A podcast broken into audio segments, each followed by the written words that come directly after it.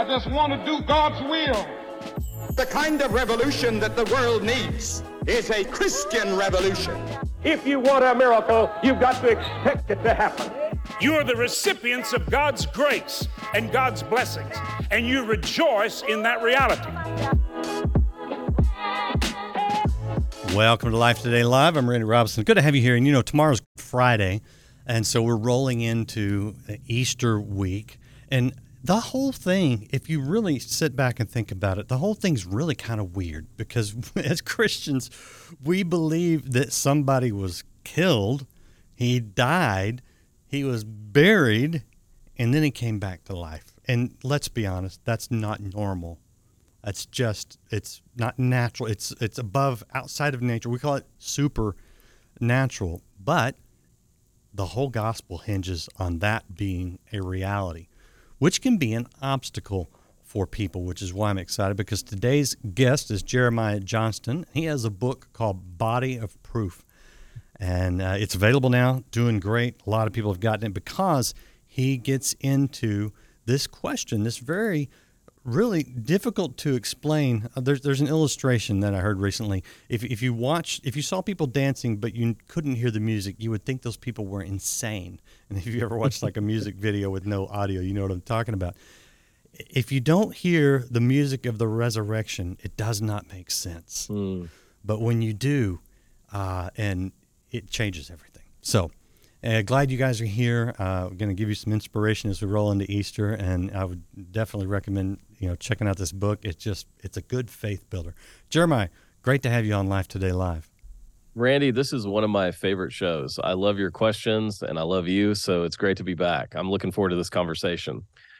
The questions are easy because they're all about your book today. but so I uh, let, let's back up before we get to the proofs, if you will. Let's get to the motivation because, um, it, you know, it's one thing just to do sort of the the thesis, you know, which is kind of where this came from for you. Uh, but it's another thing to to really get some understanding and look at the hard questions.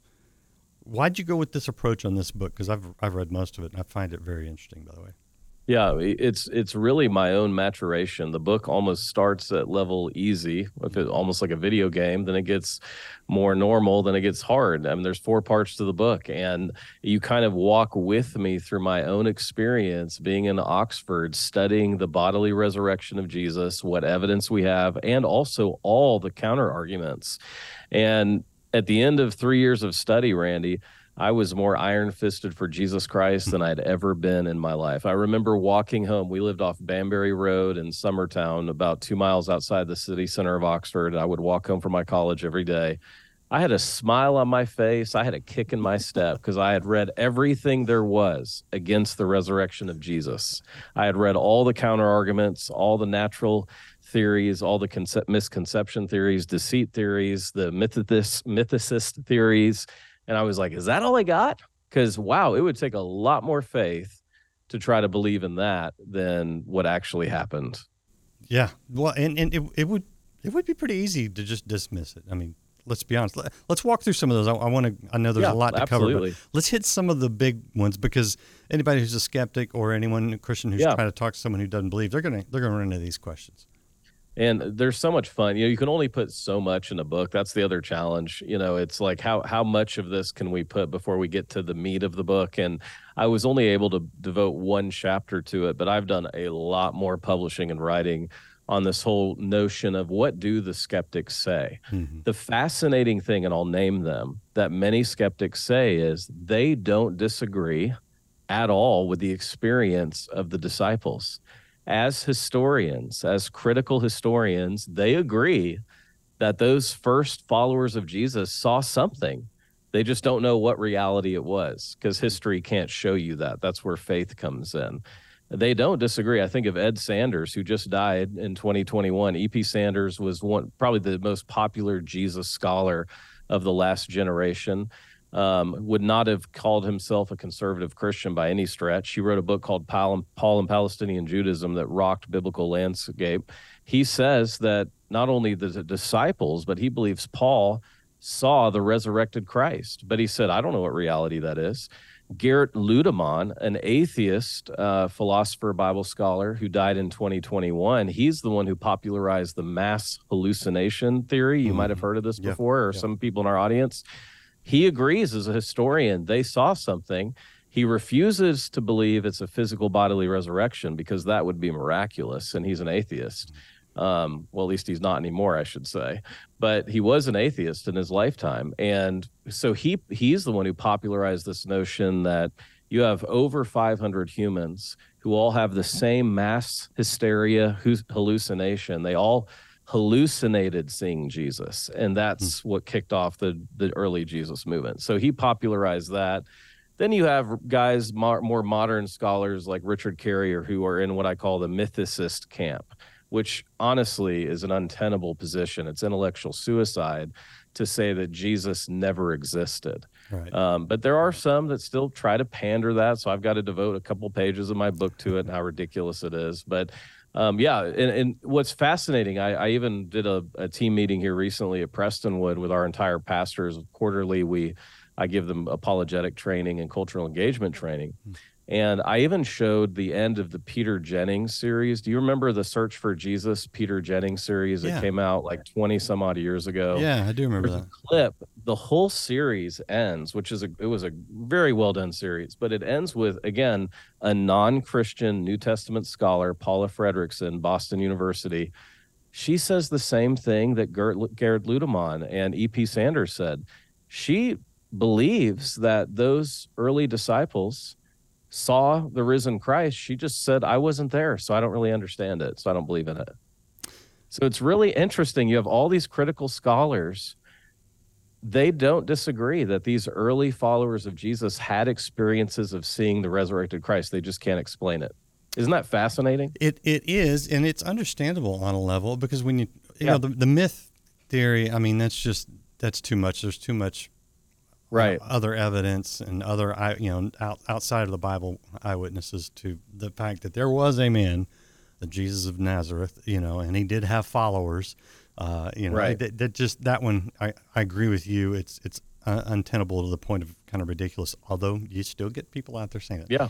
The idea though of a, of a mass uh, delusion you know that, that I, I mean i think I could argue, I could argue we're living in that in the United States right now with people that say men can like, become women. You know, yeah, it's like we yep. we convinced ourselves. That one to me is uh, has some intellectual honesty to it.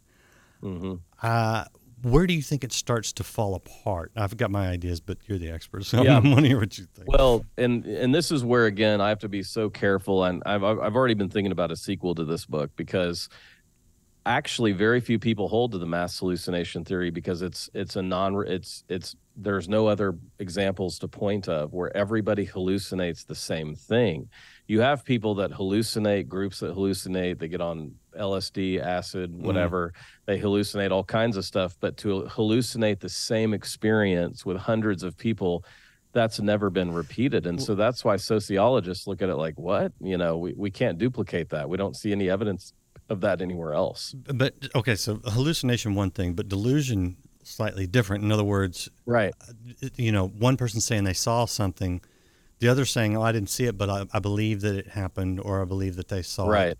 Um, I the the mass, I get the mass hallucination is different than a mass delusion, but mm-hmm. uh, I mean, are, are they entirely separate, or is there something to the idea that well, okay, no, all these people did get into this cult like the Jim Jones kind of thing, and they yeah. believed they did believe this, but that doesn't make it true, which I think is a fair exactly. No, it doesn't. Argument. And the uniqueness of of the Jesus movement is there were 28 different Jewish messiahs. Jesus is one of the 28 who proclaimed to be messiahs. And they made all yeah. kinds of promises. Yeah. They some were even persecuted, some even died heinous deaths. Jesus is number one of 28. He's the only one who the following claimed he came back alive. And then that took form and and and that's why I think that we should also discuss the other part of my book that kind of goes hand in hand with the with the misconception theories is if the gospel writers, I mean, Randy, if you and I were trying to invent a resurrection story that wasn't true, Mm-hmm. we would have all kinds of marketing problems because, wow, all of the highlights that you see in the gospels about early Christianity would have really been tone deaf to the Roman mind. I mean, they couldn't have. I, I gave Yeah. a paper that launched this whole book and way back in 2012 at a Society of Biblical Literature in Chicago. And I said, if the disciples made up a false narrative, not a true one, they did a really bad Okay, job. I, I, I definitely want to talk about that, but I, I want to hit one more thing on the the Yeah. the false Jesus thing because I find that very interesting. Because back in Jesus' day, yeah, you're right. There were. That's why the the Pharisees uh, and Sadducees were going out to investigate Jesus right. because they got these claims quite often. In fact, I was watching a documentary uh, about a surfer recently, and he he had grown up. His mother was part of a group out in California that followed a guy called Jesus Christ Lightning Amen. Literally, he changed Wow. his name to that, and it was, it was just a straight up cult. But he thought he was the Bizarre. the second coming of Jesus Yeah. Christ. We've seen that ever since we have. Jesus walked the earth. But here's the thing: you know, he's in jail now for meth, you know, Mhm. distribution and stuff. And Yep. none of those guys last. Those imitation, Right. the false Jesus types, the false messiahs, they don't they don't last. But Christ has stood the test of time. Is there something to that? Absolutely. And that's where critical scholars they really have a hard time explaining the rise of Christianity to the most dominant belief system in the world Mm, the yeah. last 2000 years. Yeah. They cannot explain the rise of the church because you have to understand like 4Q 285. So um, that would be Cave 4, Scroll 285 of the Dead Sea Scroll community. They had a prophecy that when Messiah comes, he would kill the Roman emperor and the Roman occupiers. He would kill and vanquish a corrupt priesthood.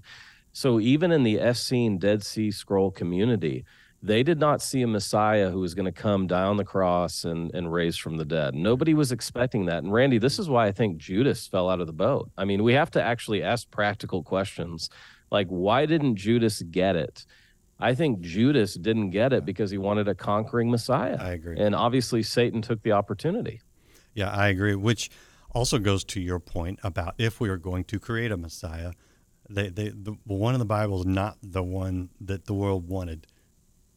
Right. No, they did not want that one. And that's why I spend two chapters on this at Body of Proof because we just, because of our historical distance, A, we don't understand. I mean, I could camp out and write a whole book. We don't understand how disgusting crucifixion was to the Roman mind. Roman historians like Tacitus and Suetonius stop short of even describing crucifixion. Most people don't understand the most detailed historical accounts that we have of Roman crucifixion are Matthew, Mark, Luke, and John. There are more words devoted to Roman style execution Hmm. called crucifixion in those four books than any other books from late antiquity. Interesting. And when you realize how you would not make up your savior, especially if you had a Jewish scripture that said, Cursed is any man who hangs on a tree. This is why Paul writes, the, Our preaching is foolishness, kind of like your opening monologue in our interview today. I don't, I don't think you said foolishness, but something kind of like that. Like Kind of this could. Yeah. really bizarre to people. I mean, that's why Paul said the preaching of the cross is foolishness, but to those who believe, it's the power of God unto salvation. And it's interesting when you do study these, uh, even in Acts chapter five, Gamaliel, remember him? He he he brought up two other false messiahs, Hmm. and he said, "Look, if this movement's of God, nothing can stop it. But if it's not of, of God, it's going to come to naught like these other ones." Right. So, you know, we even have those recorded, and I give a list. I don't go to all 28 because that, again, this is a popular book, but I think I list about a dozen of the false messiahs Hmm. and in a little uh, text box and explain why they weren't taken seriously after their death. And so, back to our critical scholars, they really have trouble because you know we might have Christians watching this right now. I think, well, Jeremiah, what about and Randy, what about Isaiah 53? You know, the suffering servant passage. What do you mean they weren't expecting their Messiah to die by crucifixion? That was not a widely held interpretation in the time of Jesus. You have to understand the the interpretation of that we see through the lens of Christ 2000 years later. Right. You know, uh, if you, you've got to try to read Isaiah with first century eyes and understand they weren't expecting that at all. And so just Yeah. I mean, we could do the whole program just on on what they got wrong, but I mean, I've been camping out on crucifixion. When you throw in there a resurrection, you know, we are so used to being entertained by bodies coming back from the dead. We think it's fun and entertaining. Again, if you actually read the classics, you don't see resurrection anywhere in the Roman Empire. Not from mystery religions. That's nonsense. That Christianity didn't crib anything from mystery religions. Um, no, this was totally innovative. And then we have women. Do you realize Mary Magdalene is only mentioned once in the New Testament, and she is the first person to see Jesus alive? Why would you go to her if we're making up the story? Why would you have Mary Magdalene be the first person who sees the tomb empty if you're trying to make up a false story? Well, the culture of the time, women weren't educated. Exactly. which they weren't educated. Why they Paul, were Paul property. didn't, yeah, Paul didn't even want them teaching uh, in, in No. the Corinthian church because they didn't have any kind of proper training or education.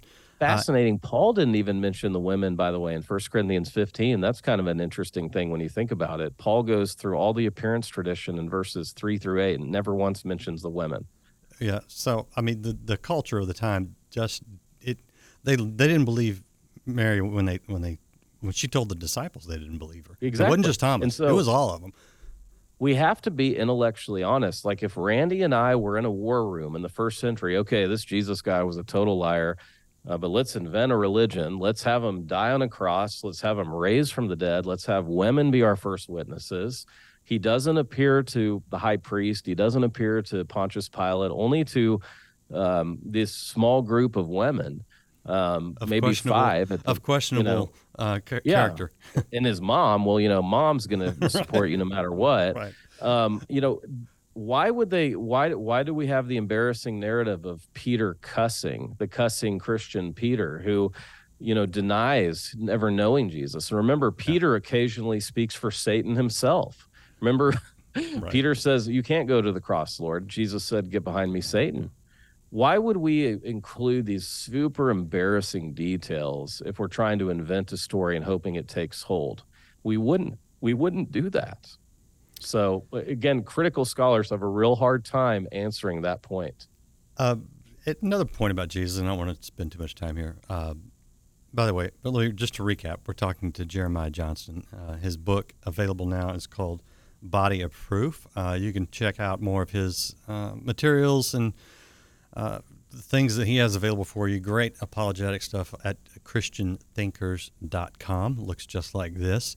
Uh, but another point about Jesus as really not not a great Messiah for the Jewish culture at the time, in in the sense of what they expected, uh, is is Right. this is also a guy who one of his early things trips with the disciples was into a place called Samaria, where the Samaritans lived, which they would commonly go miles and miles and miles to avoid. Uh, and even to the point where if you'd been in contact with Samaritans, you couldn't enter the temple until you had cleansed yourself.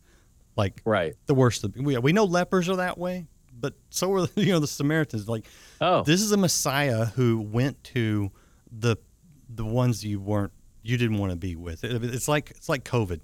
You know, we think we need to wear our religious mask and just don't get around sick people. We'll be okay. But Jesus is like, mask off. I'm going in and I'm hugging them. That's right. Not a, not a, not what they wanted. No. And he's even rejected for his unique interpretations of the of the Hebrew Bible, the his you know, the Old Testament. You think about Jesus even before he picks his disciples, he goes to his home synagogue and he picks up the scroll of Isaiah in Luke 4. He quotes everything except the day of vengeance of our God. So he quotes all of uh, verses 1 and 2 except the final sentence sits down and said, "This is fulfilled," and they wanted to kill him. Now, the, this was the synagogue. It's like going to your home church you were raised in, and they run you out of town. Yeah. So again, why are we have? Why would we include this kind of? It's almost like a counter narrative. It's almost like they're trying to get you not to believe in them in some ways because they include these details. The game changer is the resurrection of Jesus. It's the only reason. It our our faith is rooted in fact. In fact, in fact, we know the date. April 9 AD 30, if you go with the AD 30 date, is the day of Jesus' resurrection. Interestingly enough, this year Easter's on April 9. If you go with the uh, if you go with the AD 33 date, uh, Easter Sunday is April 5th. We can go to the very date. Um, that's how that's how sharp we are with his, with his, that's the historical accuracy. We Why, why is there disagreement on the date? I'm curious. Do we, is it just Um, because there's two different times that the 15th uh, day of the month of Nisan um, occurred during the reign of Pontius Pilate. So we know Okay, Pontius Pilate's 26 to 36. okay? And the only time that that fell on a Sunday, an Easter weekend, the 15th day of Nisan, because we date it with the Passover and also Caiaphas's removal from office. There's a couple ways we get at that date. There's only two options Okay. when you actually do the math and look at the calendar. Okay. Inter- interesting. Right. The side. Yeah, it just is. So, and, it, and honestly, like I, I have no, I can't go further than the evidence. It either happened on one, it happened on one of those two dates for sure. Okay. So you brought up a word, evidence. Uh, Yeah. And so we, yeah, we, okay. So we've we've covered the fact that Jesus was not what they expected him to be. Counterculture. You go, okay. Well, you know, what is that line? I don't know if Hitler said it or if it's about him. Like, the bigger the lie, the more believable it is. Okay. So maybe it's that kind of thing. Well, it, it the the resurrection is almost too big of a lie if it's a lie. Yeah, Uh, how, it's a bridge too far. It, it is right. So how do we how do we reconcile that this is completely impossible, and yet Yeah. this is what we say we believe? Yeah, I, I think that's where the evidence comes in immediately. When you trace the evidence for, you know, David Hume said wise men choose probabilities. Again, not a Christian.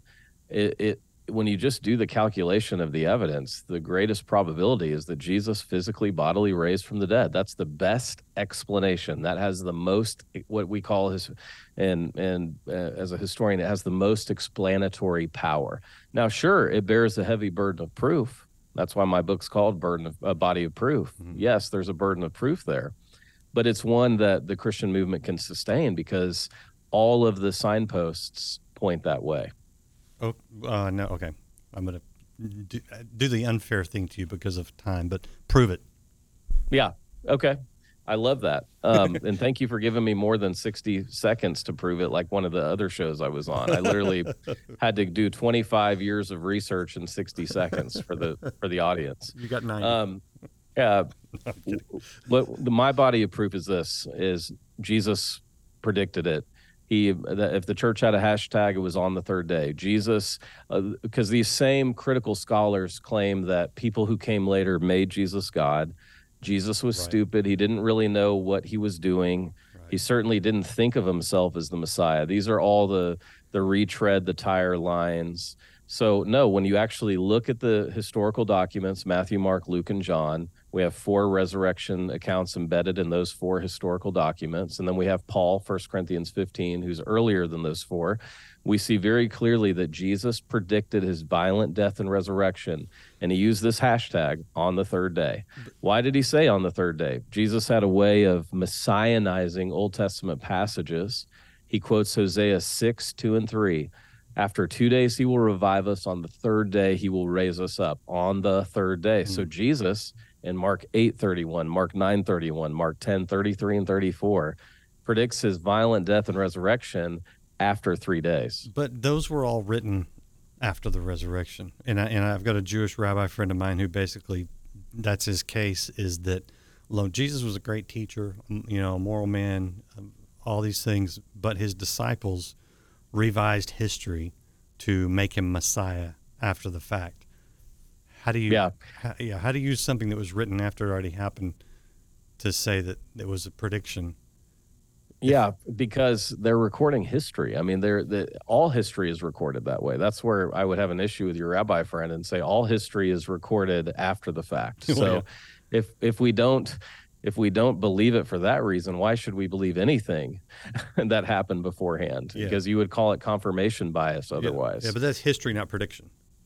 Right. No, but he they record in history that he predicted it. And I think they see that we got it wrong. We didn't understand. Peter, you know, doesn't understand when he tries to keep Jesus from going to the cross. Right.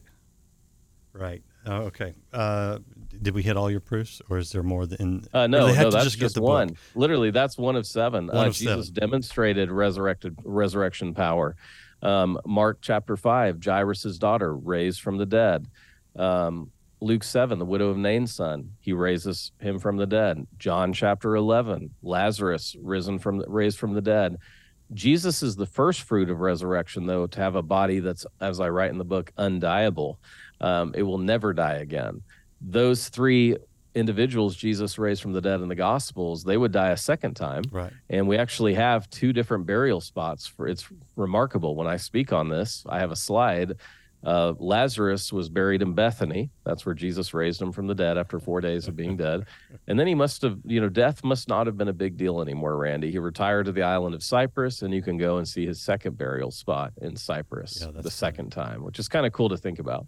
Yeah, yeah, yeah. That's that's kind of humorous and in a weird way. I find. Yeah, Is I mean, there, it's resurrection and those who die twice. The one that when I close my, I have three proofs that where we close our Bible for our friends, maybe perhaps like your rabbi That- friend. That's who- my question next. Yeah. Yeah.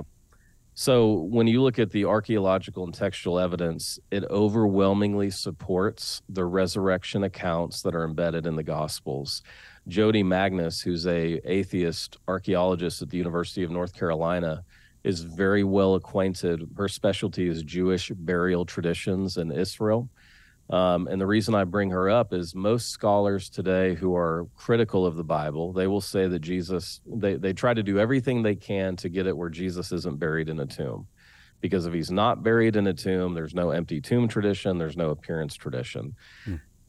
Jodi Magness, because she's acquainted with Jewish burial traditions, says the following The Gospels get it right. That's a remarkable statement based on the archaeology. So I have two hmm. chapters in the book that go through several different archaeological discoveries. I educate you in Jewish burial traditions. No, Jesus' body wasn't eaten by stray dogs. No, his body wasn't thrown in a mass grave grave pit for criminals. His body would have been buried properly because and they would have known where he would be buried because they would have collected his bones on the year anniversary of his death for second burial, what Judaism calls ossilegium Yeah. in Greek. That's second burial. And then that's where you see all those bone boxes today on the Mount of Olives. Those are those are generations of families that are buried together. They stay together as families. Um, so that would happen on the anniversary of death. There's no way that they would have lost track of the body of Jesus. We actually have a skeleton um, that was discovered in 1967 in a bone box. We know his name, Yehohanan. That's the long form of John. Mhm. And in the bone box, there's an actual crucifixion nail spike that has fish hooked. It's remember in Judaism, if you know the archaeology, and if you know the burial tradition, you had to be buried before nightfall. Right. There was a lot of superstition in Judaism in the first century. So they couldn't get the crucifixion spike out of his heel bone. So they ended up just burying his skeletal remains. And then when they were collected, that skeletal that it had calcified with the nail, the crucifixion nail stuck to the heel bone. Wow. What does that tell us? You can be crucified under the reign of Pontius Pilate. They date that in the mid 20s, by the way. Yehohanan's crucified in the mid 20s. And guess what? He was buried.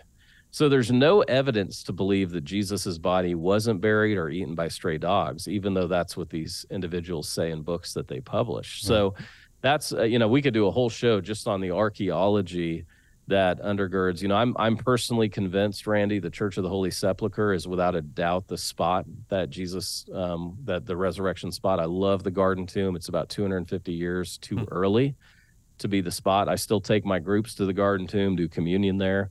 But there, there's some very recent archaeology that was covered actually by National Geographic, not a Christian publication, Mhm. about the fact that the burial sheath shelf that Jesus' body would have laid on is indeed first century. And that's a 2017 data point. But side question: Shroud of Turin. Yeah. Do you think is that what? what I get in a lot of trouble. People don't like it that I don't come down hard. Uh, the shroud is not included in my book at all, just because I I can't decide. I mean, Gary Habermas may think it's truth. Um, it's it's a fascinating thing to take my students through. Yeah. It's hard to explain. Um, it, it has to be a really good forgery if it's a forgery. um, I mean, really good. Yeah. Um, you know, but I just I've got to go. I, I wouldn't have. It's not in, in my PhD research. I just didn't. I didn't include it. I didn't even cite it. Hmm. It's a fascinating thing. We should probably do a whole nother Yeah. show on because some kind of bolt of light happened to make that happen. If it did, it's So- kind of a fascinating. If it is true, it's like whoa, this is incredible. Yeah, I think it was aliens. So Yeah. no, no, Yeah, I don't. I know people don't don't comment Yeah. on that. Don't send me. I'm teasing. Don't at me. Yeah, exactly right. No, and you know the reason I can joke about it is because my faith doesn't depend does not depend on that.